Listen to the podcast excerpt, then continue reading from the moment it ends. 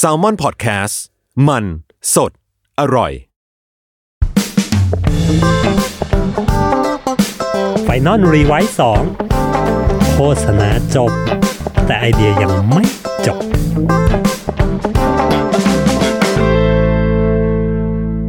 สวัสดีครับ ผมกลับมาพบกับ Final r e w i s e 2 Podcast โฆษณาจบ แต่ไอเดียยังไม่จบจ้า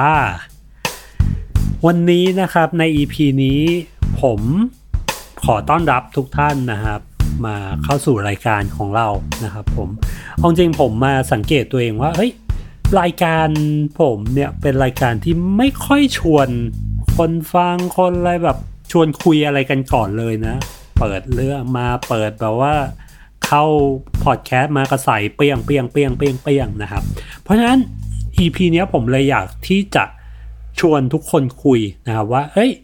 ทุกคนอยากฟังเรื่องราวอะไรหรือเปล่า ทุกคนอยากฟังงานไอเดียประเภทแบบไหน ทุกคนอยากให้ผมแบบหยิบเคสไหนมาเล่าให้ฟังหรือเปล่านะครับ เพราะฉะนั้นถ้าใครมีข้อเสนอมีคำแนะนำมีอะไรคอมเมนต์กันเข้ามาได้เลยนะครับ ผมอยากฟังอยากฟังมาก ๆนะครับ อยากรู้ฟีดแบ็กมาก ๆนะครับ ผม โอเค กลับกันเข้ามาใน EP นี้นะครับ EP นี้เนี่ยผมอยากจะชวนคุยในเรื่องของไอเดียที่เรียกได้ว่าเล่นใหญ่นะเล่นใหญ่กับเรื่องเล็ก ๆ เนี่ยแหละ เล่นแบบบางงานนี่แบบโอ้โห เอาซะใหญ่โตมโหฬารแบบยึดเคต้องอะไรกันขนาดนี้เลยหรอนะครับผม ซึ่งเหตุผลที่ผมหยิบไอเดียที่เรียกว่าเป็นไอเดียแบบเล่นใหญ่ในเรื่องเล็ก ๆ มา เพราะรู้สึกว่าเฮ้ยพอมานั่งลองไล่ดูดีๆ ก็รู้สึกว่า บางครั้งเนี่ยเรามักจะกลัวกับการที่แบบ เฮ้ย คิดไอเดียอะไรออกมา แล้วมันต้องต้องแล้วแบบฟูมไฟล์เป็นเรื่องเป็นราวใหญ่โตเฮ้ยมันไร้สาระเปล่าวะนะแต่บางทีนะบางทีไอ้คำว่าไร้สาระเนี่ยแหละไอ้การที่เราแบบทำเรื่องเล็ก ๆ ให้มันเป็นเรื่องใหญ่เนี่ยเฮ้ยจริง ๆ มันเป็นไอเดียที่โอเคนะ เพราะฉะนั้นหลายครั้งเวลาคุยงานกันนะ เวลาเราเจอไอเดียที่เรารู้สึกว่าเฮ้ย ไอเดียปัญญาอ่อนว่ะเฮ้ยแม่งไร้สาระว่ะ หรือแบบเฮ้ยดูติงต๊องว่ะ แล้วเราไม่กล้าที่จะคิดให้มันแบบใหญ่โตขึ้น อย่าไปกลัว อย่าเพิ่งไปกลัว ลองก่อนลองดูก่อน สุดท้าย work ไม่ work เดี๋ยว เดี๋ยวผลลัพธ์ปลายทางมันบอกเองนะครับ แต่แต่อย่าไปกลัวที่จะแบบทำเรื่องต๊องต๊องทำเรื่องปัญญาอ่อนให้มันเป็นเรื่องใหญ่โตนะครับ เพราะว่านั่นมันก็คือหน้าที่ของเราแหละเนาะเราจะทำเรื่องต๊องต๊องยังไงให้มัน สนุกได้ใหญ่โตได้แล้ววกกลับมาที่ product ได้นะครับโอเค ถ้างั้นผมไปที่เคสนะครับ เคสตัวอย่างเคสแรกที่อยากจะหยิบมาคุยกันในวันนี้นะครับผม เคสนี้นะครับเป็นเรื่องราวนะครับของเบียร์ Guinness นะครับ เหตุการณ์เกิดขึ้นเมื่อประมาณปีที่แล้วนี่แหละ 2019 นะครับผม ที่ประเทศอังกฤษเนี่ยมันจะมีเทศกาลอยู่เทศกาลหนึ่งนะฮะที่ชื่อว่าเทศกาลรักบี้ 6 ชาตินะครับ ก็จะเป็นการแข่งขันรักบี้ที่ยิ่งใหญ่มากของของทางสหราชอาณาจักรเขานะก็จะรวมตัวประเทศ 6 ประเทศที่ดังๆเนี่ยเข้ามาแข่งกัน แล้วช่วงเวลาเนี้ยเป็นช่วงเวลาที่คนจะเข้ามาดูลักบี้กัน แล้วคนก็จะมาดื่มเบียร์กันเขาเคลมว่านะครับว่าเป็นช่วงเวลาที่คนดื่มเบียร์กันเยอะที่สุดละ แล้วก็แบบซัดกันเต็มเหนียวนะฮะเรียกได้ว่าซัดกันเต็มที่นะครับซึ่ง กินเนสเองนะครับในฐานะที่ 1. เป็นผู้นำด้านตลาดเบียร์ของสหราชอาณาจักรนะครับ และ 2. เป็นสปอนเซอร์อย่างเป็นทางการนะครับ ของรายการรักบี้6ชาติเนี้ยนะครับเขาก็เลยต้องออกมาเหมือนทำแคมเปญรณรงค์อะไรบางอย่าง เพื่อให้คนดื่มกันอย่างมีสติมากขึ้น drink responsible นะครับมากขึ้น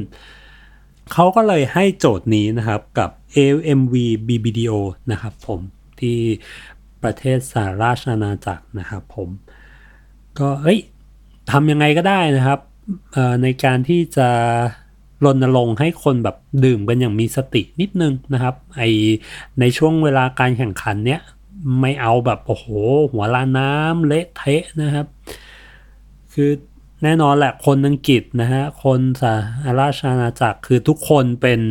คนที่แบบบ้าบ้าคลั่งในการดื่มเบียร์อยู่แล้วนะครับ โอเค หลังจากที่ได้รับโจทย์มานะครับ ทาง BBDO นะครับ คุณครีเอทีฟสองคนคุณ Nadja Lossgott และคุณ Nicholas Hulley นะครับเขาก็ไปหา insight มาครับเขาก็ไปหา fact มาว่า เฮ้ย จริง ๆ แล้วหนทางที่ดีที่สุดเนี่ย ในการที่ดื่มอย่างมีสติก็คือ เฮ้ย เวลาพอคุณเมาอะ สังเกตพวกเราเองก็ได้ เวลาที่ใครเมาเนี่ยแล้วอยากแบบเฮ้ยดึงสติกลับมาหน่อย ให้ดื่มน้ำนะครับดื่มน้ำเยอะๆ ดื่มน้ำเยอะๆ เวลาเราเห็นเพื่อนเมาสาวๆ เพื่อนสาวๆ เราเมาเฮ้ยเฮ้ยมึงมึงใจเย็นใจเย็นกินน้ำก่อนกินน้ำเยอะๆ ก่อนนะครับผม เพ ราะฉะนั้นการกินน้ำเนี่ยการดื่มน้ำเยอะๆนะหลังเวลากินเบียร์ไปเริ่มเมาแล้วเริ่มไรแล้ว การดื่มน้ำเยอะๆ จะช่วยให้เรามีสติกลับมามากขึ้นนะครับเขาไปเจอ fact นี้มานะครับ คุณ Lossgott และคุณ Hulley นะครับเขาไปเจอ fact นี้มา แต่นะครับ insight ของนักดื่มนะครับเขาก็ไปพบมาอีกว่า การที่เราบอกให้คนแบบกรึ่มกรึ่มหรือเมาเมาแล้วแบบเฮ้ยมึงเมาแล้วอะมึง กินน้ำหน่อยไหมทุกคนจะรู้สึกเฮ้ย นี่มันหยามเกียรติกันนี่ว่า การเข้าไปในบาร์ที่ประเทศอังกฤษนะ แล้วสั่งน้ำเปล่าเนี่ยโอ้โห คุณโดนแบบ judge เข้มโอ้ noob ว่ะแบบไม่ไหวอะห่วยอะห่วยโคตร loser เลยแบบมาเข้าบาร์แล้วแบบเหมือนบ้านเราเข้าผับแล้วไปสั่งนมอะไรเงี้ยฮะคือ โอเคมันอาจจะมีคนคนกินแต่ว่า พอไปสั่งปุ๊บจะถูกมองแล้วแบบเฮ้ยอะไรวะเฮ้ยไม่ใช่มั้งมามาผับมาบาร์แล้วแบบมาสั่งน้ำเปล่าอะไรเงี้ยfact ที่มันเจอเนี่ยก็คือกินน้ำเปล่ามันจะช่วยให้เราสร่างเมามากขึ้น แต่ในขณะเดียวกันการสั่งน้ำเปล่า มันก็ทำให้คุณดูเป็น noob ดูเป็นแบบ loser ดูเป็นไอ้ห่วยในในบาร์แห่งนั้นนะมันมีความคอน FLICT กันอยู่ มันมีความขัดแย้งกันอยู่นะครับ คือถ้าเป็นผมเองผมว่าโอเคงั้นงั้นเปลี่ยน fact ไม่ไปไปหา fact อื่นแล้วกันใครจะไป encourage ให้คนดื่มน้ำเปล่ายากกว่าเหี้ยไม่เอาไม่เอาเปลี่ยนเปลี่ยนไอเดียนะครับ ผมก็คงอาจจะยอมแพ้ไปแล้วนะครับผมแต่ครีเอทีฟทั้งสองคนของ BBDO นะครับ ไม่ยอมนะครับ เขา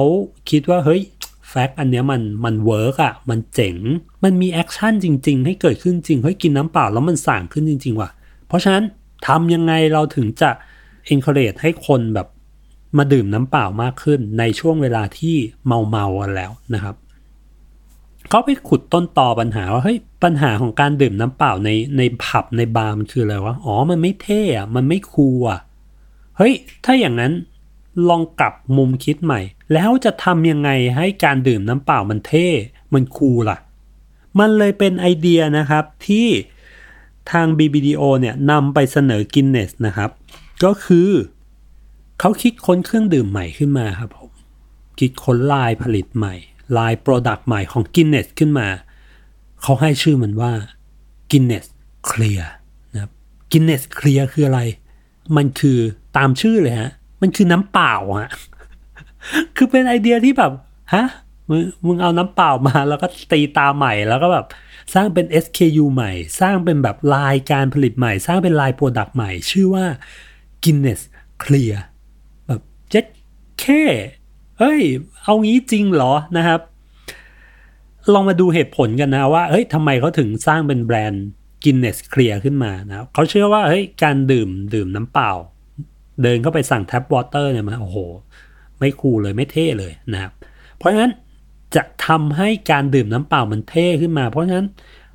มันก็ต้องทำให้น้ำเปล่ามันมันดู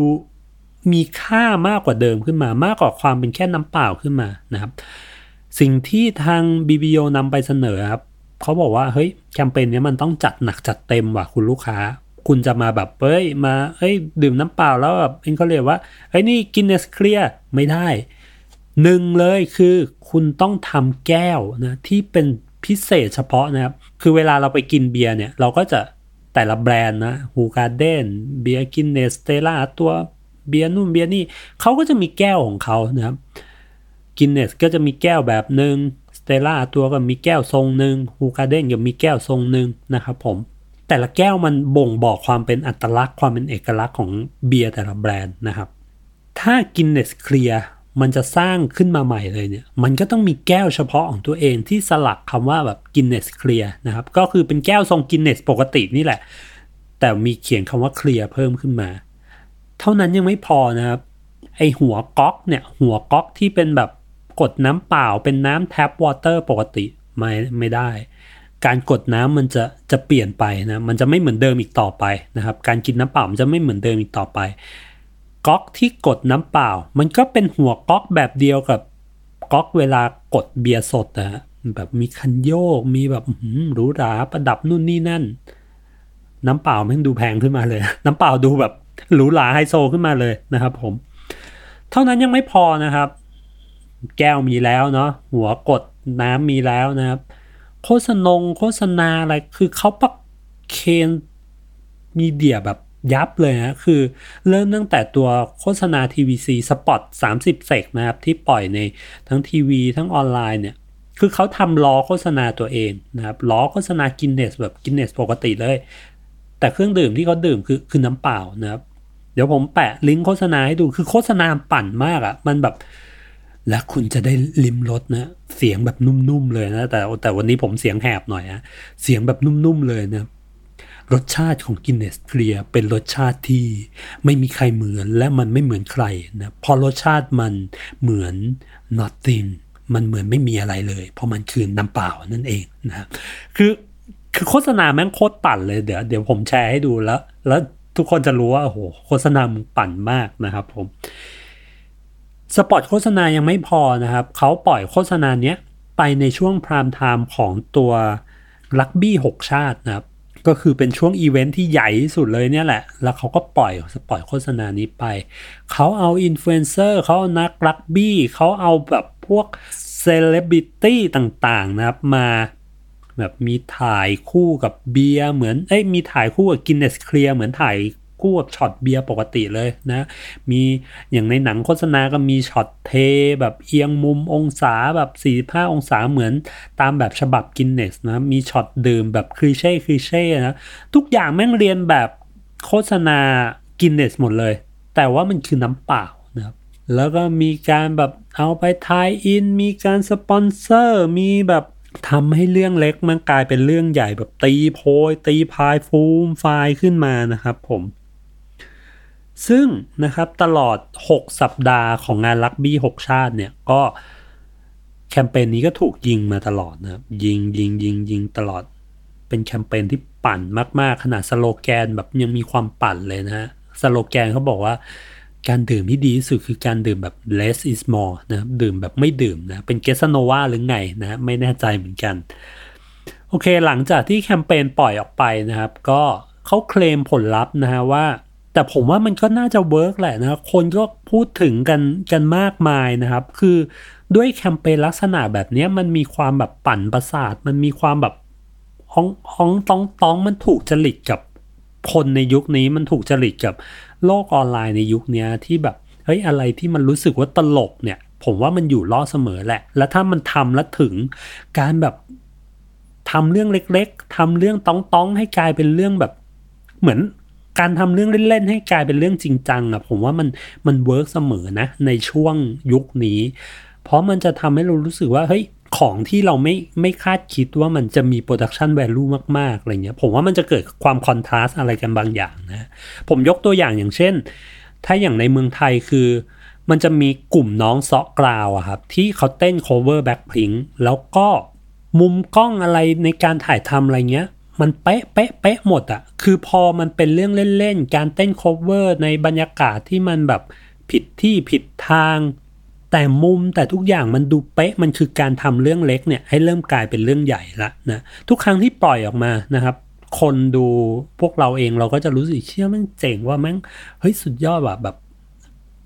มันมันเกิดคอนทราสอะไรบางอย่างบนบนชิ้นงานนั้นละ มันเลยทำให้เรารู้สึกอินไปด้วยกันนะอันนี้อันนี้ผมพยายามแบบลองคิดลองวิเคราะห์เอาเองนะว่าเฮ้ยอะไรที่มันทำให้แคมเปญนี้มันมันสักเซสแล้วแบบไปได้ไกล คือผมรู้สึกว่ามันเป็นความคอนทราสอะไรบางอย่างที่เกิดขึ้นกับเรื่องปัญญาอ่อนเรื่องเล่นๆ แต่บอกเฮ้ยทำไมมึงใส่พลังใส่ความตั้งใจเข้าไปเยอะขนาดนั้นวะมันเลยทำให้รู้สึกว่าเรื่องตองๆมันมี value ขึ้นมานะครับผมซึ่งทาง BBDO เองเขาก็เคลมว่าเอ้ยยอดอุบัติเหตุ หรือยอดแบบคนเมาอย่างไร้สติอะมันมีการลดลงอย่างมีนัยยะสำคัญนะ หลังจากที่ปล่อยตัวกินเนสเคลียออกไปนะครับ คือคนก็กล้าดื่มน้ำเปล่ามากขึ้นแหละ คือที่สำคัญเลยคือเขาบอกว่านอกจากผลลัพธ์ที่เป็นตัวเลขยอด ใช้ยอดไลค์ยอดแชร์ยอดเอนเกจอะไรเงี้ยสิ่งสำคัญที่สุดเลยคือ เขาเปลี่ยน perception คนในการกินน้ำเปล่าได้นะครับการกินน้ำเปล่าไม่ใช่เรื่องน่าอายต่อไปนะ วันนี้ถ้าคุณเดินเข้าไปแล้วสั่งGuinness Clear เนี่ยเฮ้ยมันดูมันดูแบบเป็นคนแบบกวนๆหรือเป็นคนที่แบบไม่เนิร์ดอะคือพอไปสั่งมันก็ไม่เป็นไอเนิร์ดไอห่วยอีกต่อไปแล้วนะครับ การกินน้ำเปล่าเป็นเรื่องที่โอเคมากขึ้นนะครับ ซึ่งแน่นอนครับในด้านของกล่องในด้านของรางวัลก็ คือณณตอนนี้นะครับ ถ้าถ้าเท่าที่ผมเห็นคือเขาได้โกมาจากเวทีคารในแคทของตัว PR นะครับผมซึ่งไม่แน่ใจผมไม่แน่ใจว่าในเวทีอื่นๆเนี่ยได้ตัวอะไรด้วยหรือเปล่า หรือว่าอาจจะเพิ่งเป็นรอบกำลังส่งของเขาก็เลยยังไม่ได้เห็นรางวัล ชิ้นงานนี้นะครับในเวทีอื่นๆนะครับหรือจริง ๆ ถ้าผมอาจจะตกหล่นไปถ้าใครเจอว่าเฮ้ยเขาไปได้รางวัลอะไรมาช่วยคอมเมนต์เข้ามาได้เลยนะครับผม อันนี้ก็เป็นเคสแรกนะครับที่ที่ผมหยิบยกขึ้นมาคุย ก็เป็นเคสที่แบบเล่นใหญ่นะ ขายน้ำเปล่า นิดนึงสร้างกันเป็นแบรนด์ใหม่ขึ้นมาเลยนะครับ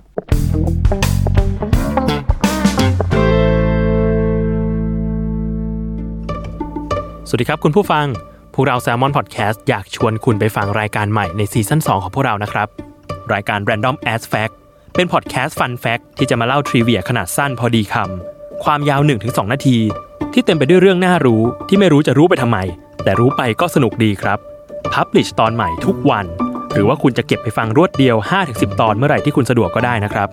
สามารถติดตามรายการ Random As Fact เพียง search ว่า Random As Fact ในทุกช่องทางที่คุณฟังพอดแคสต์ครับ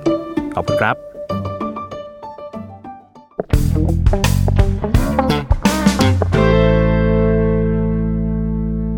เคสถัดไปนะครับเคสที่แล้วสร้างแบรนด์น้ำเปล่าขึ้นมาเองนะครับ จากแบรนด์เบียร์เคสนี้คือสร้างเงินตรากันเลยนะครับ เราไปกันในปี 2018 นะครับผม ปี 2018 เนี่ยเป็นปีที่ Big Mac นะครับของ McDonald เนี่ย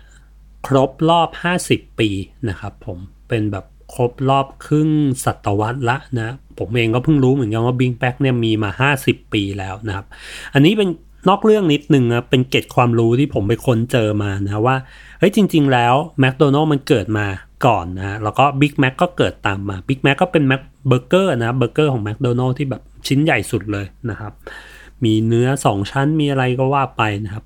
ซึ่งผมไปค้นเจอว่า Big Mac เนี่ยถูกคิดค้นที่เมืองพิตต์สเบิร์กนะครับ โดยร้านของคุณจิมDelligatti นะครับผม คุณ Jim Delligatti เรียกได้ว่าเป็นบิดาแห่ง Big Mac นะครับผม ภายหลังต่อมาเนี่ย Big Mac เนี่ยกลายเป็นเบอร์เกอร์นะครับ ที่ขายได้ปีละแบบพันสามร้อยล้านชิ้นต่อปีนะครับ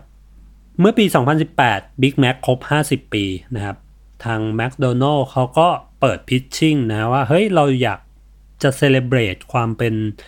50ปีนะความแบบเฮ้ยฉลองให้กับ Big Mac 50 ปีหน่อยนะเขาสาครบรอบ 50 ปีทีเขาก็เปิดพิชชิ่งนะครับว่าเฮ้ยใครมีไอเดียอะไรก็เข้ามานำเสนอกัน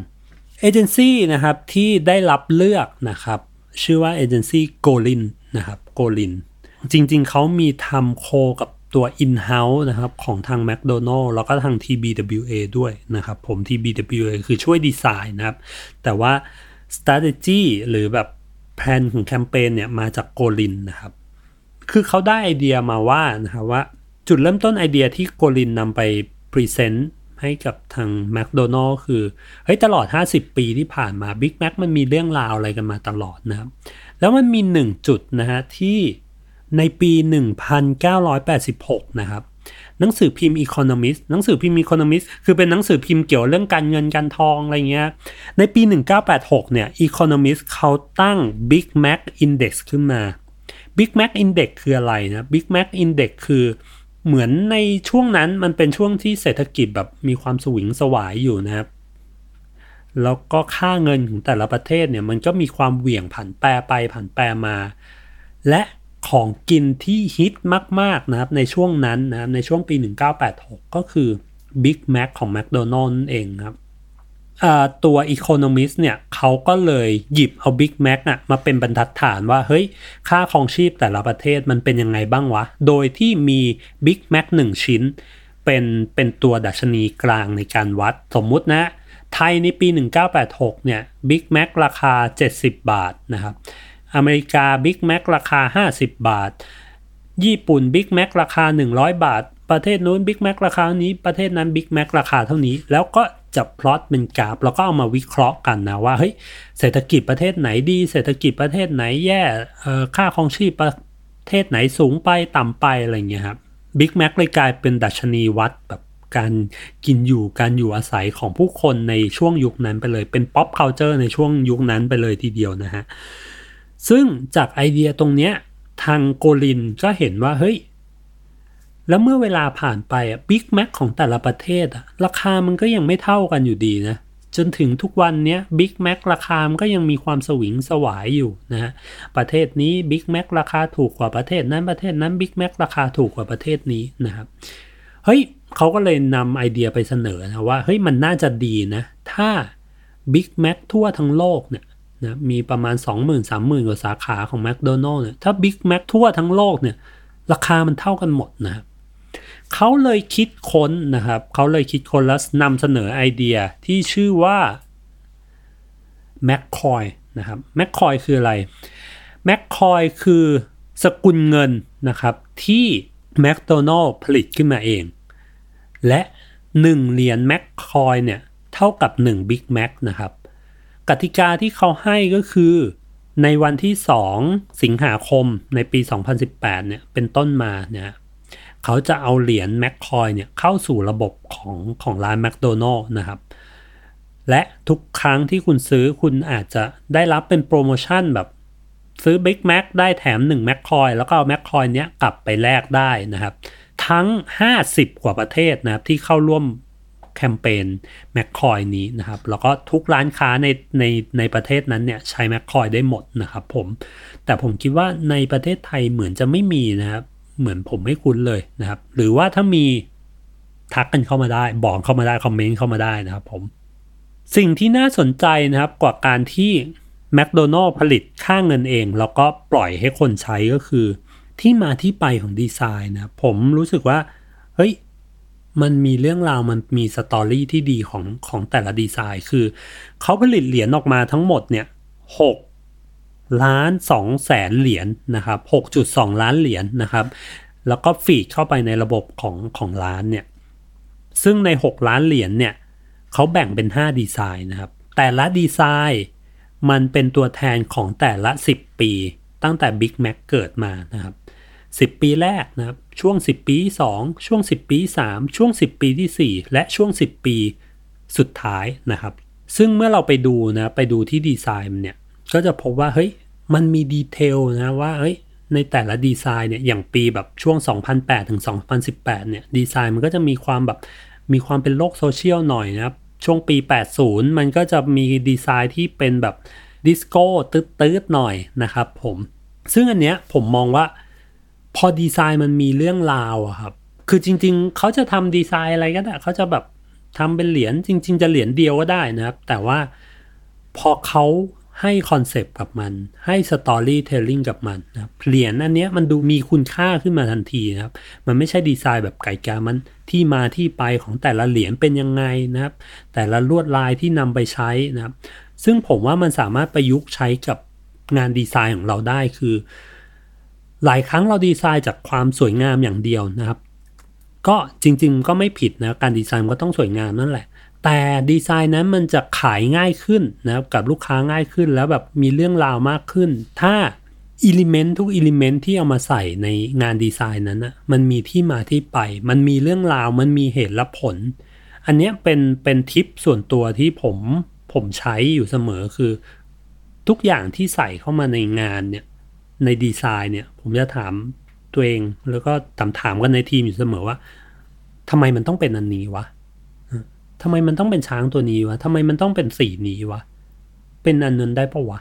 ถ้าเราตอบคำถามมันได้ มันก็จะใช้เป็นการตอบคำถามให้กับลูกค้าได้ ใช้เป็นวิธีการแบบเกิดลากที่มาที่ไปของดีไซน์นั้นนะซึ่งผมว่ามัน work มากนะ มันจะทำให้แบบงานที่เราทำมันแข็งแรงขึ้นนะครับ มันแบบมันไม่ได้ลอยๆแบบ เออผมดีไซน์นี้เพราะว่ามันสวยนะฮะเรื่องที่น่าสนใจเรื่องแรกก็คือดีไซน์นะครับ วิธีการโปรโมทเหรียญนี้ก็มีความน่าสนใจนะครับ คือเขาผลิตเหรียญออกมา ไม่ใช่ว่าแค่ผลิตปุ๊บ แล้วก็โยนเข้าไปในร้านแล้วก็ปล่อยให้ใช้เป็นปกติ เขามีการโปรโมทเขามีการทำโฆษณาให้กับเหรียญเหรียญนี้นะครับ เราอาจจะรู้สึกว่าเฮ้ยมันก็แค่การทำเหรียญเหรียญหนึ่งนะครับ แต่ความน่าสนใจมันไม่ได้อยู่แค่การแค่ทำเหรียญนะแต่ความน่าสนใจมันอยู่ที่เรื่องราวที่เขาเอามาโปรโมทเอามาแบบเล่าเรื่องต่ออะไรเงี้ยครับอย่างแรกเลยที่ผมเห็นนะก็คือเขาเอาไปโปรโมททุกช่องทางโฆษณาทำโฆษณาให้มัน เท่านั้นยังไม่พอนะครับ ในประเทศที่มีการแบบบ้าฟุตบอลกัน อย่างเช่นอาร์เจนตินาอย่างเงี้ยครับเขาเอาเหรียญเหรียญเนี้ยเข้าไปเบรนอยู่กับวิถีชีวิตของคนอาร์เจนตินานะครับก็คือเเอาไปเป็นเหรียญเสี่ยงทายตอนเริ่มเกมนะในการเลือกฝั่งเลือกข้างอะไรเงี้ยครับ เพราะฉะนั้นไอตัวเหรียญเนี้ยมันไม่ได้จบแค่การผลิตเหรียญออกมา แต่ว่ามันมีการเบลนมันมีการแบบทำให้คอน sumer ได้เห็นได้แบบว่าใกล้ชิดกับเหรียญนี้มากขึ้น ได้รู้จักเหรียญนี้มากขึ้นนะครับ ซึ่งอันเนี้ยผมว่ามันก็เป็นอีกแง่มุมหนึ่งที่เราอาจจะเอาไปใช้ adapt ใช้ในการทำงานของเราได้นะฮะ ก็คือบางทีเราคิดชิ้นงานออกมาชิ้นหนึ่งเนี่ย เรารู้สึกเฮ้ยมันเป็นแค่บิลบอร์ดว่ะ หรือว่ามันเป็นแค่เหรียญเหรียญหนึ่งว่ะ ถ้างั้นลองอาจจะลองคิดต่อว่าเฮ้ยแล้วจะทำยังไงให้เหรียญเนี้ยมันไม่จบแค่เหรียญอยู่นะตรงนี้บิลบอร์ดเนี้ยมันไม่จบแค่บิลบอร์ดตรงนี้ เราสามารถทำ storytelling อะไรกับมันได้หรือเปล่านะหรือเราสามารถถ่ายวิดีโอเอาไปโปรโมทได้หรือเปล่านะครับผมเหมือนอย่างงานตัวหนึ่งของอย่างทาง CJ WORX นะครับ ไม่ไปไหนไป Netflix หลายคนน่าจะคุ้นเคยกันดีนะครับ เป็นป้ายบิลบอร์ดยักษ์เลยนะว่า ไปที่นู่นเดินทางไปนี่ใช้เวลาเท่านี้เดินทางไปที่นั่นใช้เวลาเท่านี้ แต่ถ้า Netflix เนี่ยดูได้เลยนะครับ ถ้ารู้สึกแบบรถติดมากในช่วงแบบปีใหม่นี้นะครับ มาดู Netflix ได้เลย จุดชิ้นงานนะครับที่ Impact มาก ๆ ก็คือตัวบิลบอร์ดนั้นนะครับ แต่ถ้าเรารู้สึกว่าถ้าเราจบแค่เฮ้ยคิดบิลบอร์ดแล้วก็จบแค่บิลบอร์ดเนี่ย ผมว่ามันก็จะแบบ คนก็อาจจะเห็นแค่นั้นแล้วก็อาจจะมองมองผ่านไป แต่ว่าอย่างที่ CJ WORX เขาทำก็คือเฮ้ยหยิบบิลบอร์ดนั้นเอามาเล่าต่อในมุมนี้เอามาเล่าผ่านมุมนั้นเอามาเล่าด้วยแบบอินฟลูเอนเซอร์เอามาเล่าด้วยคนนู้นเอามาเล่าด้วยคนนี้ต่อนะมันเลยแบบบิลบอร์ดนี้มันเลยเกิดการมองเห็นมากขึ้นนะครับไม่ไม่ได้จบแค่แบบณสถานที่ตรงนั้นนะครับผม อย่างเคสของแมคคอยเนี่ย คือเขาก็เคลมนะครับผลลัพธ์หลังจากปล่อยแคมเปญไปนะเขาก็เคลมว่า 6%ของยอดเซลล์เนี่ยทั่วโลกเนี่ยของ Big Mac ก็เพิ่มขึ้นนะครับ และโดยเฉพาะในประเทศสหรัฐอเมริกานะครับยอดเซลล์ของ Big Mac เนี่ยเพิ่มขึ้นถึง 40%เลยนะครับผมส่วนในด้านกล่องเนี่ยเขาก็ไปคว้าโกในหมวด PR นะครับส่วนตัว Guinness Clear นะได้โกในหมวดของ Branded Experience นะครับผม นี่ก็เป็นทั้ง 2 เคสนะครับที่ผมหยิบยกมาคุยวันนี้นะครับ อย่าดูถูกนะครับไอเดียที่เรารู้สึกว่าเอ้ยแม่งปัญญาอ่อนแม่งตองนะครับถ้าเราสามารถทำให้มันใหญ่ได้ ความเล่นใหญ่ในเรื่องเล็ก ๆ ในเรื่องปัญญาอ่อนเฮ้ยมันอาจจะกลายเป็นผลดีกับกับงานได้นะครับกับไอเดียได้นะครับ วันนี้ก็ขอบพระคุณมากที่ติดตามฟังกันนะครับผม EP หน้าฟ้าใหม่กลับมาเจอกันใหม่ สวัสดีครับผม Thank you.